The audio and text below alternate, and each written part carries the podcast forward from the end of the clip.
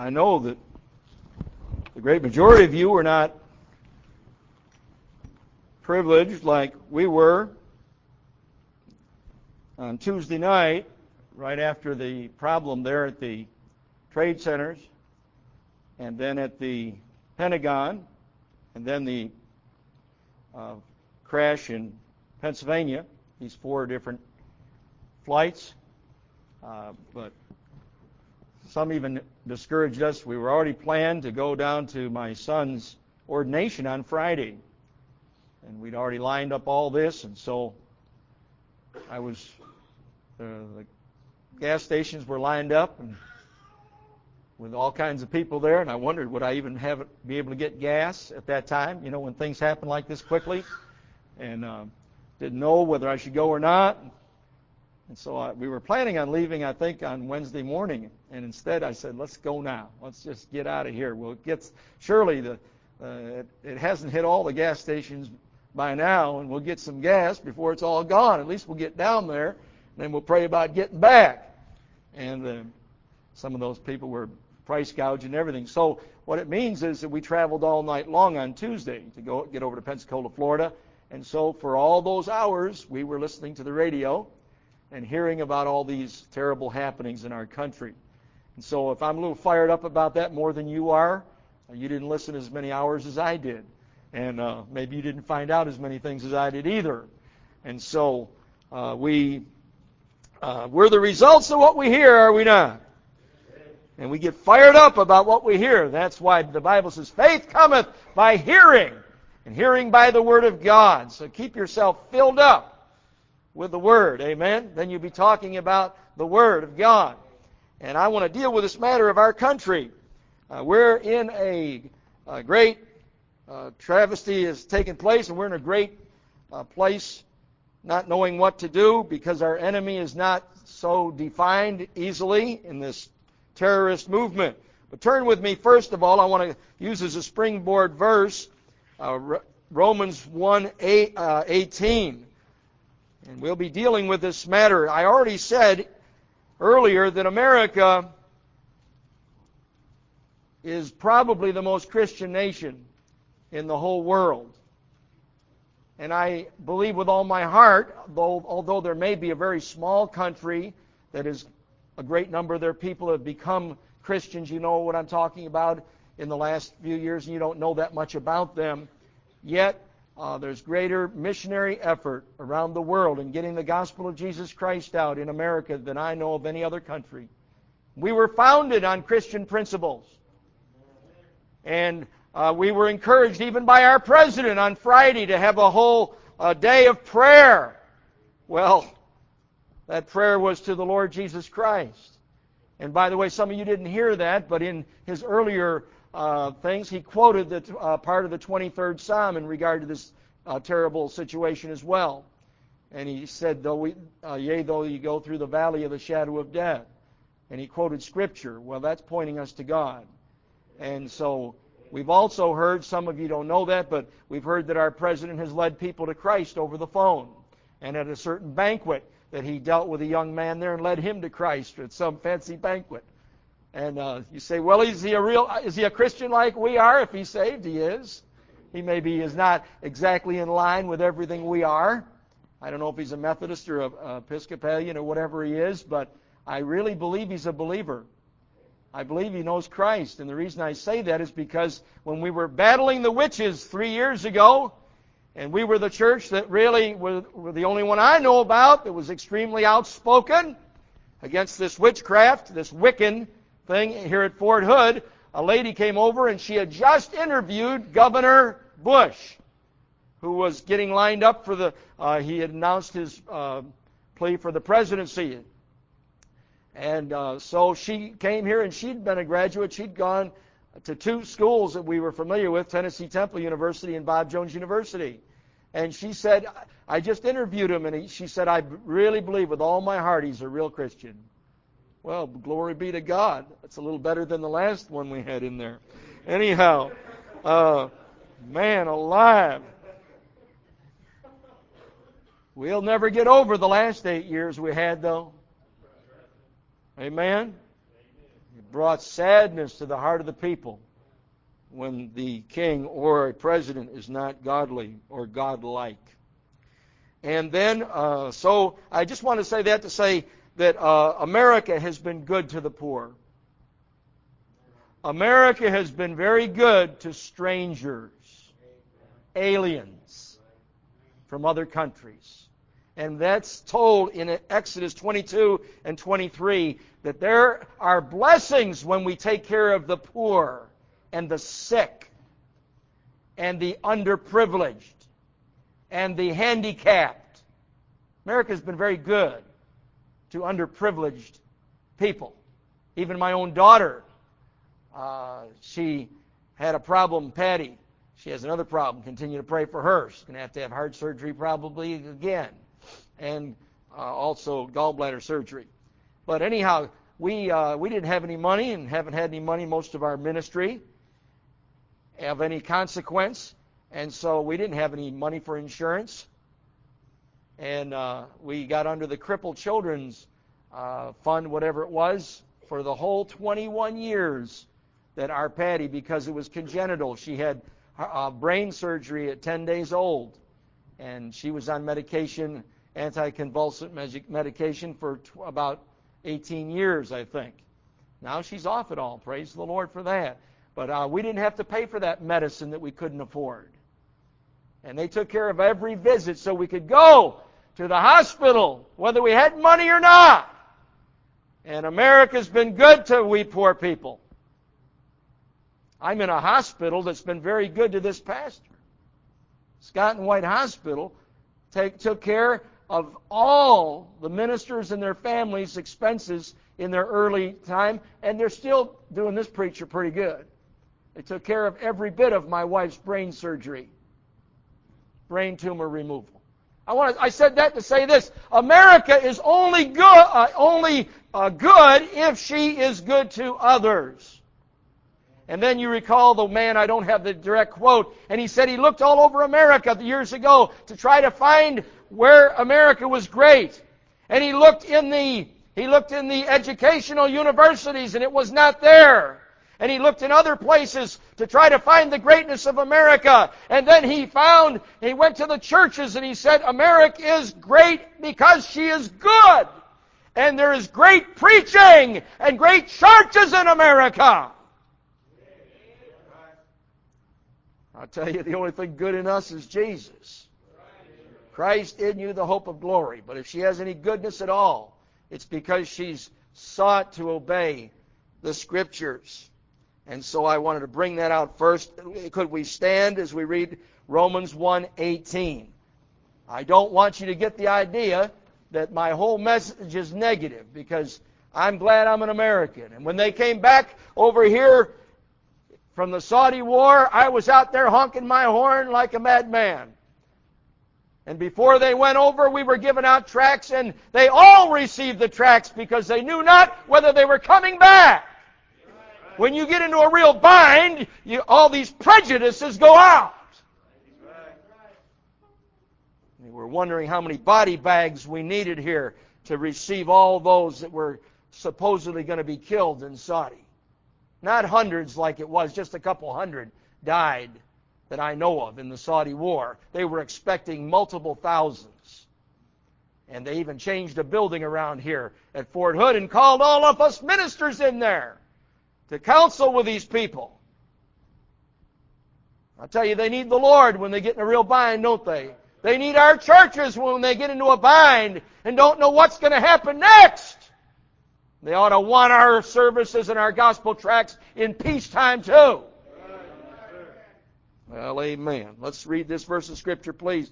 But lest you'd think that the whole message is negative, I wanted to say those statements in introduction chapter 1, 8, verse 18, as we read together and pause where there is punctuation of any kind. For the wrath of God is revealed from heaven against all ungodliness and unrighteousness of men who hold the truth in unrighteousness. Let's bow for prayer. Our Father and our God, we thank Thee for Thy Word. Thy Word is truth. Thou hast said, Heaven and earth shall pass away, but my words shall not pass away. We come to the infallible, inerrant, inspired book this, this morning, and we glory in it. And we glory in Thee, Lord God of heaven, who gave us such a pure and unadulterated word. We love Thee. We pray Thy blessing upon it this morning. And as it's being preached all around the world, we pray, our Father, for Thy blessing on Thy word. Thou hast said that Thy word shall not return void, but it shall accomplish that which it's sent to do. Help us, dear Lord, as Thy servants to rededicate our life to Thee afresh. May our young men still in the military, may they have great courage, great strength, and great confidence in Thee. We pray in Jesus' name. Amen. You may be seated. The wrath of God. I want to speak to you about the wrath and judgment of God and we and the revival possibly in America of capital punishment. When you talk about war, you're talking about capital punishment. It's not any more capital than killing somebody, taking their life away. And the Bible says the life of the flesh is in the blood. And God says that blood that is shed, innocent blood that is shed, then He said blood should be shed. Life for life. I get, I get so sick of these people that come around and say, oh, that's the Old Testament. I want you to know a perfect God gave a perfect Word. And two thirds of it is Old Testament. And God never changed His mind about His Word. It's eternal. The law of the Lord is perfect, converting the soul. And so when God said an eye for an eye and a tooth for a tooth, He meant an eye for an eye and a tooth for a tooth. Burning for burning. That's in Exodus. Let's look at that for a moment. This is what, when you get right down to it, this is talking about God and those that would judge between different people. I'll tell you what, I've got to say this before, lest I forget it. God still thinks adultery is a wicked sin. God cannot change his mind about anything. God is immutable. He's unchangeable. And his word is just like he is. And he is just like his word. It's just not like God to change his mind about anything. You say, well, what about over there with in about Jesus? He amplified the law and directed it to the heart. He didn't minimize it.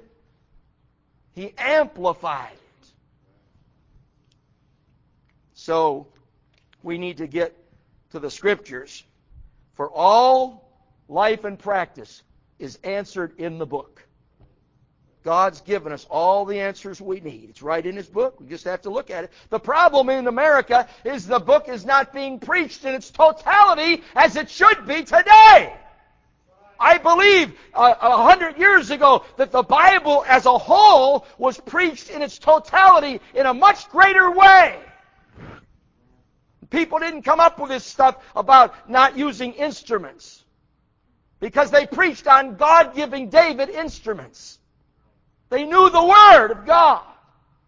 Back in the, in the change of the last, last century, 100 years ago, they didn't quibble about the fact if adultery was sin or not. Or if kidnapping was evil. Or raping someone was evil. Or perversion was wicked. Bestiality, the whole thing. It's in the book, friends. The problem is they need to, they had the preaching then, and we don't have the preaching today. There's an overemphasis today on the love of God at the expense of His holiness and His righteousness and His justice and His wrath. When's the last time you heard a sermon on the wrath of God? You're hearing one this morning. The Bible says God's angry with the wicked every day. I want to say another thing. There's a difference between sin and wickedness. Now, all unrighteousness is sin. But there is a big difference between perversion Amen? And fornication before marriage. Now they're both sin. They're both evil. You say, well, uh, is, is fornication as bad as adultery? I say no. Because if a man had fornication with a young girl, he was forced to take her to be his wife in the Old Testament. That's called a shotgun wedding. It's in the book. But if a man committed adultery with another man's wife, then they both were to die the death. And if they didn't, it was just the grace of God that kept them from dying for such a wicked sin. Yes, adultery is greater than fornication. I'm talking about the fornication here. I don't know about the matter of some fella purposely messing up a bunch of virgins. Hello? I want you to say there's a difference in sin, friends. Because if you just tell a lie, they don't cut your tongue out. Amen? Isn't lying? Thou shalt not bear false witness against thy neighbor or thy little friend if you're 10 years old. Huh? That's one of the Ten Commandments. But it's not punishable by death, but adultery is. And premeditated murder is. And what these fellows did on these two towers in flying their planes planes in there and killing innocent people is great, great, great wickedness before a holy God. And by the way, what should our attitude be toward that? Our attitude ought to be that we ought to grieve at all those precious uh, firemen that went back in there. Two or three hundred firemen lost, and police officers and everything lost their life trying to rescue the first crowd and the building collapsed on top of them, and they're all, and a great number of them are all dead right now. Great heroism, great courage. And I'll tell you what it ought to do. It ought to generate some anger. Because God's angry with that wicked act that took place by those wicked people. You say, by the way, I heard one little thing on, the, on one little talk show, and they were saying uh, how that we ought to be praying for the children of the ones who died, who flew the planes and cut the throats of the other people in the planes and so forth. And others came on and said, don't need to pray for them. We need to pray for the poor, precious children of the people that died in that wicked thing. And I tell you, they have Bible for it too, because Judas, you look in the Psalms and it says Judas's children will beg.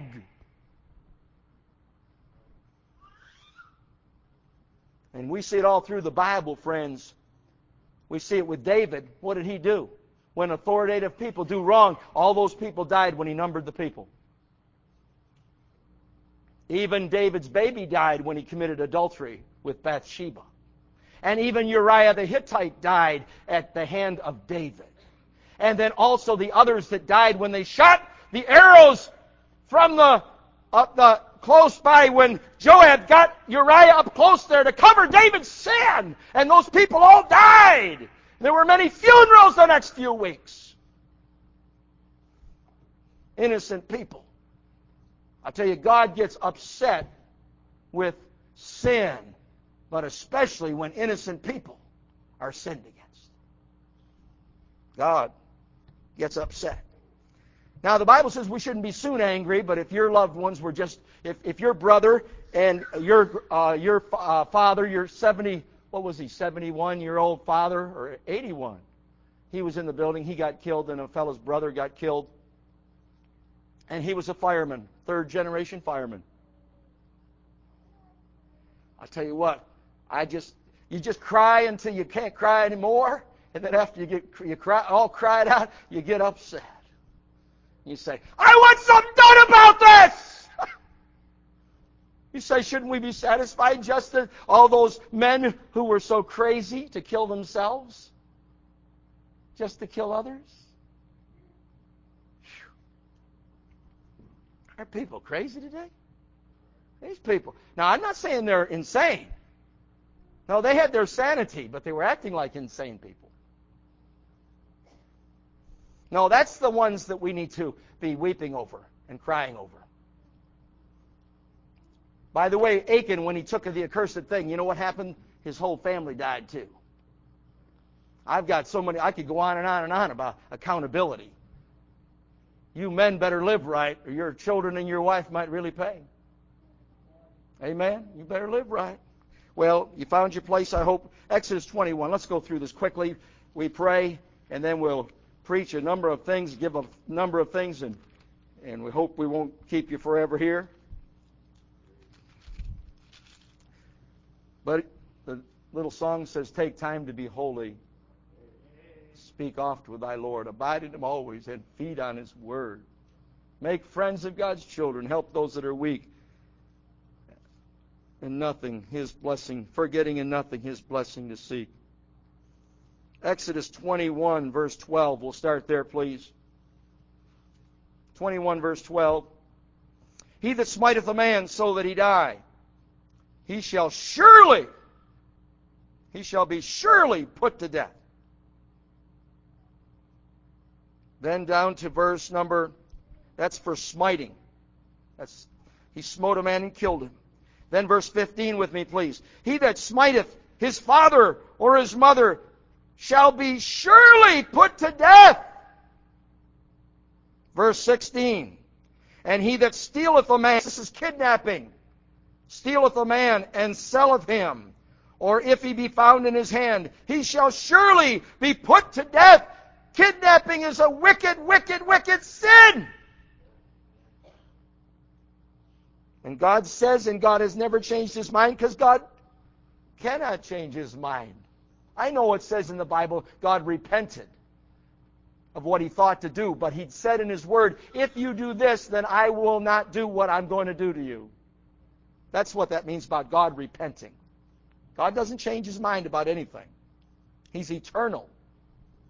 He just said, if you do this, like in Nineveh, he said, I'm going to destroy Nineveh in 40 days. Nineveh will be destroyed. And the Lord repented because Jonah, when he was spit up by the fish, the great whale there, he was thrown, he went back and preached and what? They repented and God changed and then they were destroyed many years later, but not then. Now, it was God's intention to destroy them if they did not repent, but He'd already said in His Word and promised them, if you repent, I'll, I'll ha- save you. He, what about the judges? Did He not do that over and over again? When they went to idol worship, He turned them over to their enemies. And then when they got right and really repented, what? He gave, He raised up a judge to deliver them from their problem. All right? Verse 17. Look at this verse. It says here, He that curseth his father or his mother shall surely be surely put to death. We preached on that last Sunday. Honor thy father and thy mother. That's what we need in this country. Boy, God says if you curse your father and mother, you ought to die the death. And Jesus put his approval on that when they tried to change it, as we preached last Sunday. And they said it is Corban, so they don't have to do anything for their parents anymore, and their traditions became more important than the Word of God. And my Savior committed Mary, his mother, into the hands of John, and John took her to his house there at the cross. You're to honor your father and mother in every way. And by the way, I've thought of something recently.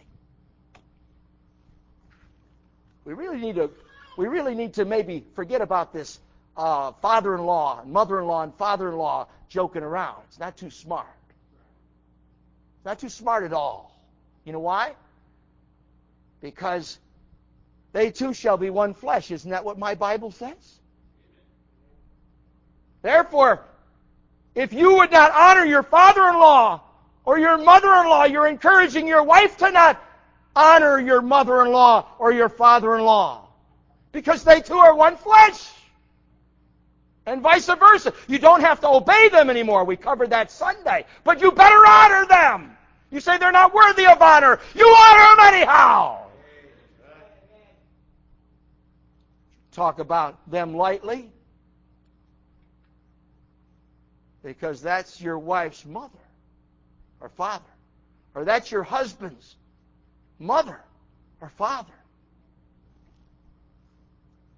So it'd be a very wicked thing for you and I to sanction turning anybody against their mother or father. We'd be involved in their wickedness.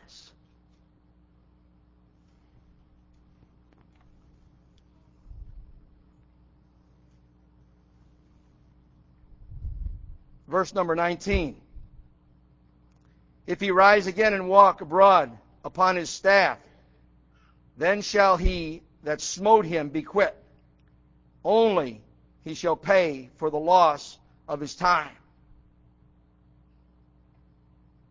He goes on about this matter of smiting the one and killing them. I jumped ahead. Verse number 23 is what I want. If any and if any mischief follow, then thou shalt give life for life. Life for life. Did you see that? Life for life.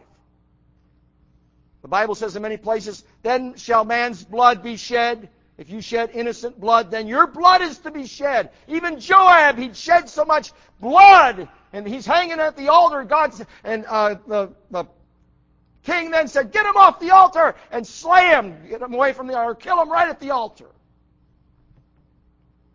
Better watch out. This business of shedding innocent blood. I know a lot of these things are debatable. Should Joab have done what he did with Uriah the Hittite? I don't know all the answers in the book, but I know the God who knows all the answers. And this book knows all the answers, has all the answers. It's just not easy to discern at times, is it? We have a perfect word from a perfect God going to a perfect heaven. Everything about my Savior is perfect. Verse 29 says here if an owner has a beast and he does not keep that beast in and he's prone to push and he kills someone else, it says in the last part of verse 29, it says, and his owner also shall be put to death.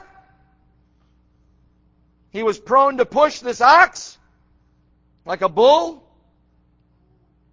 And the man didn't keep him in and he killed another man. God says he should have kept him in. He let him run all over the place and do his thing and he killed another man, then that owner is to be, the ox is to be killed and kill the owner too. Why? Because life is precious to God. God giveth life and God taketh it away. Blessed be the name of the Lord. And the only times we're to take it away, man's life away, it's because they have mistreated other people to the place of gross wickedness and what God says. By the way, I want to inform you of this. Some people say, well, all this thievery, if you've had anything stolen from you, I'll tell you, you it, stealing's awful. It's terrible. But you're not to cut their hand off. My Bible does not say you cut their hand off. You say they do that over in those countries, they're wrong. Because if he gets saved and trusts Jesus, he's not a thief any longer. My Bible says he's to pay back fourfold of all he stole. And if it's the ox, he's to pay back five oxen for one. If he, if he stole it and he killed it and ate it or sold it, if you find it in his hand, two for one. Sheep and ox. Make people pay back what they stole. Don't cut their hand off.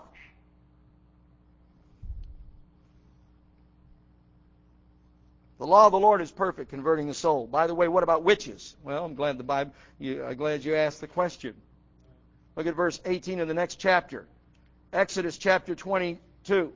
Thou shalt not suffer a witch to live. That's the one that got us all around the world two or three years ago in our fight against witchcraft. I didn't know any other verse in the Bible. I said, the Bible says, thou shalt not suffer a witch to live. I didn't even know it, where it was in the Bible. I don't think I even told the lady on the phone. And it went all the way to the London Telegraph and the German Stern magazine. And it went to the Washington Post. And it went everywhere uh, into the Austin uh, Statesman. It went everywhere.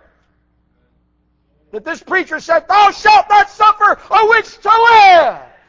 And I believe it more now than I did then. God hates witchcraft. Just as he hates kidnapping, just as he hates adultery. God hates bestiality. God hates homosexuality. Say, where is that in there? Well, I'm glad you asked. That's verse 19, the next verse. Look at the next one. Verse 19. It says, Whosoever, now this is the beast one, whosoever lieth with a beast shall surely be put to death. Bestiality. Oh, God has it in His Word. God, and that we, we're not supposed to revile the gods and all the scriptures. It's just full of good scriptures. We are not to allow these people to live. And then adultery. Well, it's all over the scriptures. I want to give a number of points and then we'll, Lord willing, be through the message. It says in the scriptures, another place, he that lieth with man shall be put to death. Mentioned many times in scripture. In fact, it's in our original text over there in Romans. It says, men with men doing that which is unseemly. That incurs the wrath of God.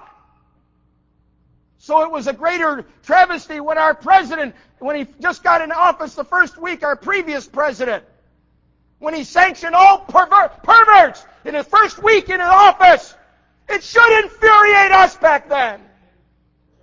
It should make some of our men say, I'm getting out of the army if he, if he forces my hand one bit more. I'm out of here.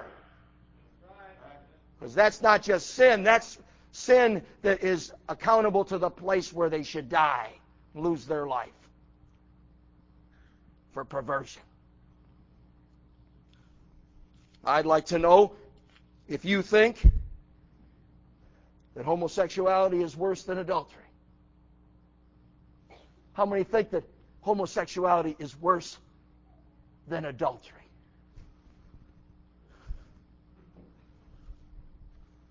I don't think it is. I know it is. Because it says in the Bible that it's an abomination to God.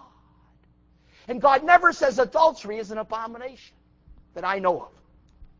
But He says that perversion is abominable. It means that God's nauseated. God detests it. There's different degrees of sin, friends. Oh, yes. And I'm glad that I'm still alive. Amen. I'm glad when I told a lie before I got saved. I'm glad God didn't shut, cut me off. I'm glad He didn't send me to hellfire, but He saved my soul. I'm glad there's a difference in sin. Some have even committed some of these ones that are uh, are worthy of death, and yet God saved us, us anyhow. Amen. By His grace. Isn't that wonderful? Well, the first thing, God is getting us back to basics in America, I believe.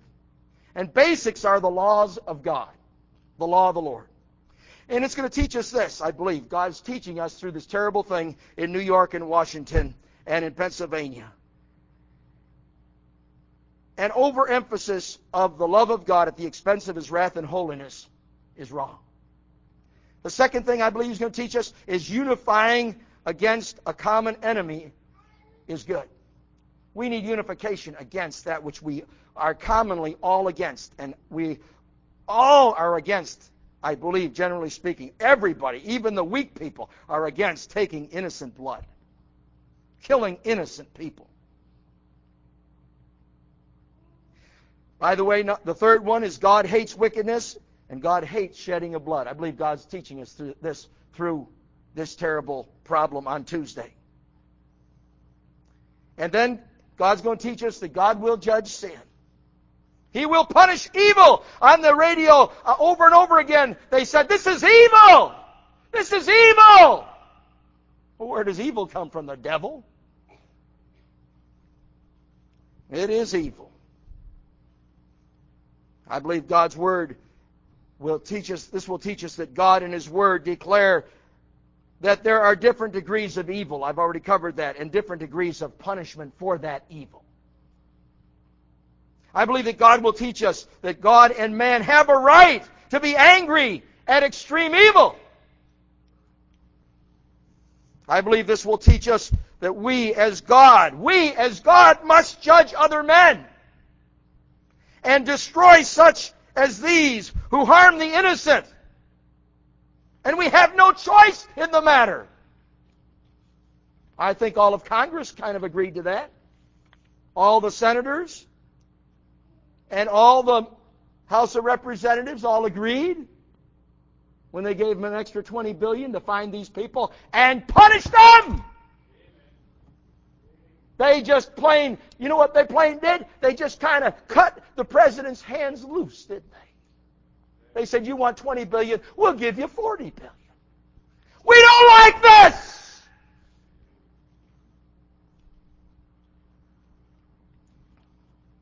I think it forces people to get some biblical sense or common sense or whatever you want to call it. Teaches us that the wrath of God does not violate, nullify, or minimize His great love to us. For there was great love shown for those who died. So His wrath does not nullify His love.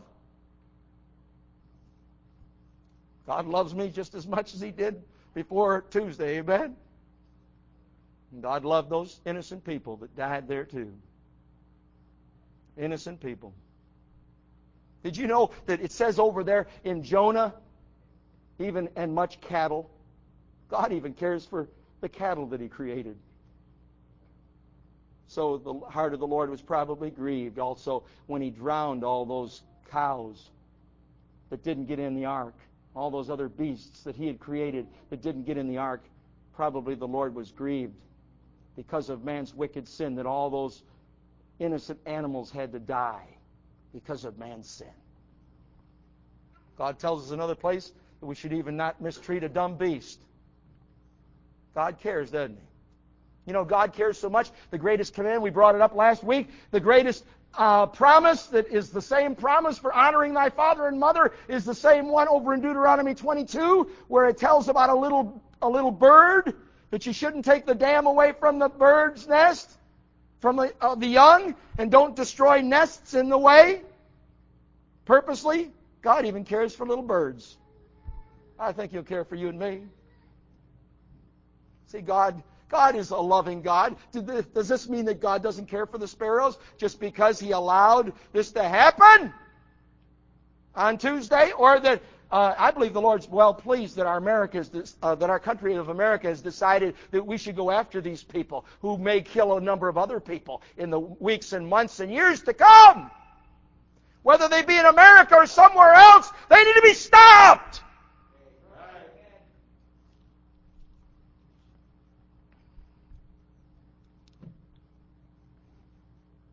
Teaches us that the wrath of man does not violate, nullify, or minimize our great love for God or for humanity.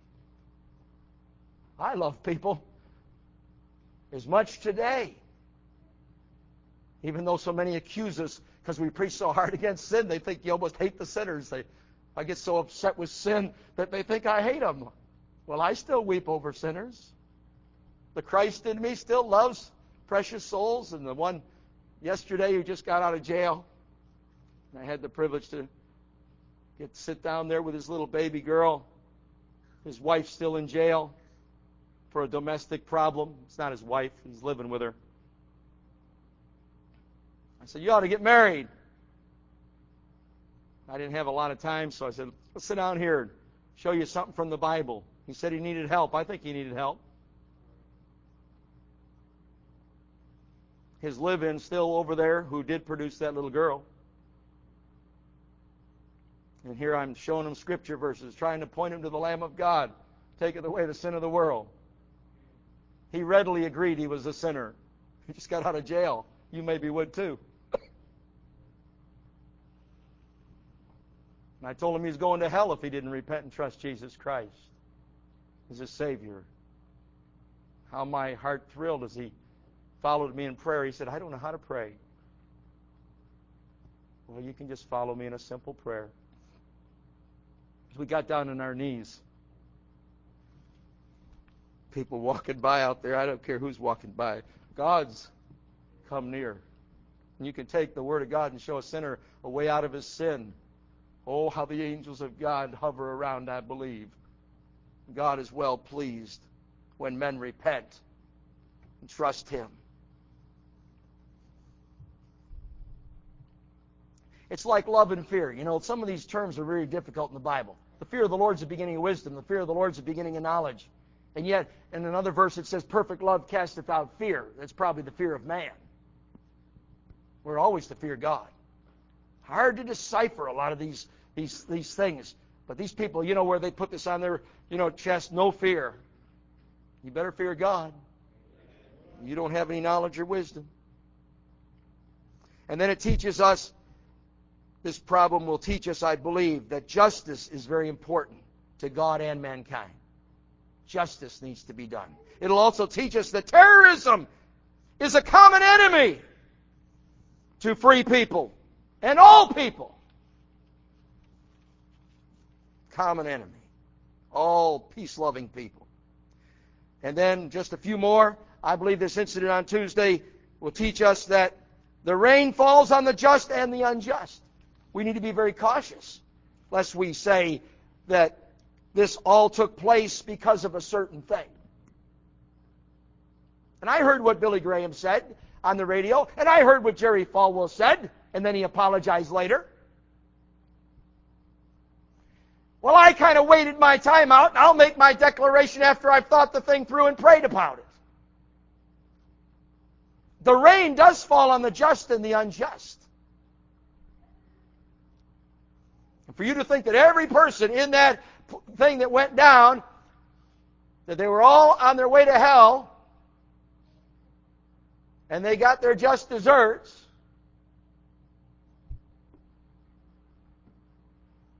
Just like in the flood, or like when the fire fell from Sodom and Gomorrah, I differ with you. I'm sorry I differ with you. I do not know why this took place on our country, but I think it's going to have some good results, although it's so sad at the expense. Can you imagine 5,000 families? 5,000 families are going to have to have funerals in the next couple of weeks, or they've already had it. Many of them have already had it.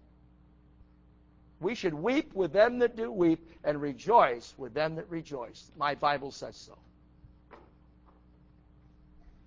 And though this may well have brought our attention because of our sin, I'm not saying that's not the case. But I'm not God and I don't know everything.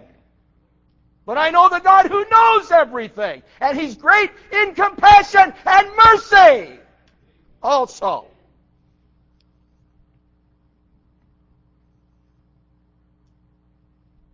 It teaches us that we will all be brought to judgment one day.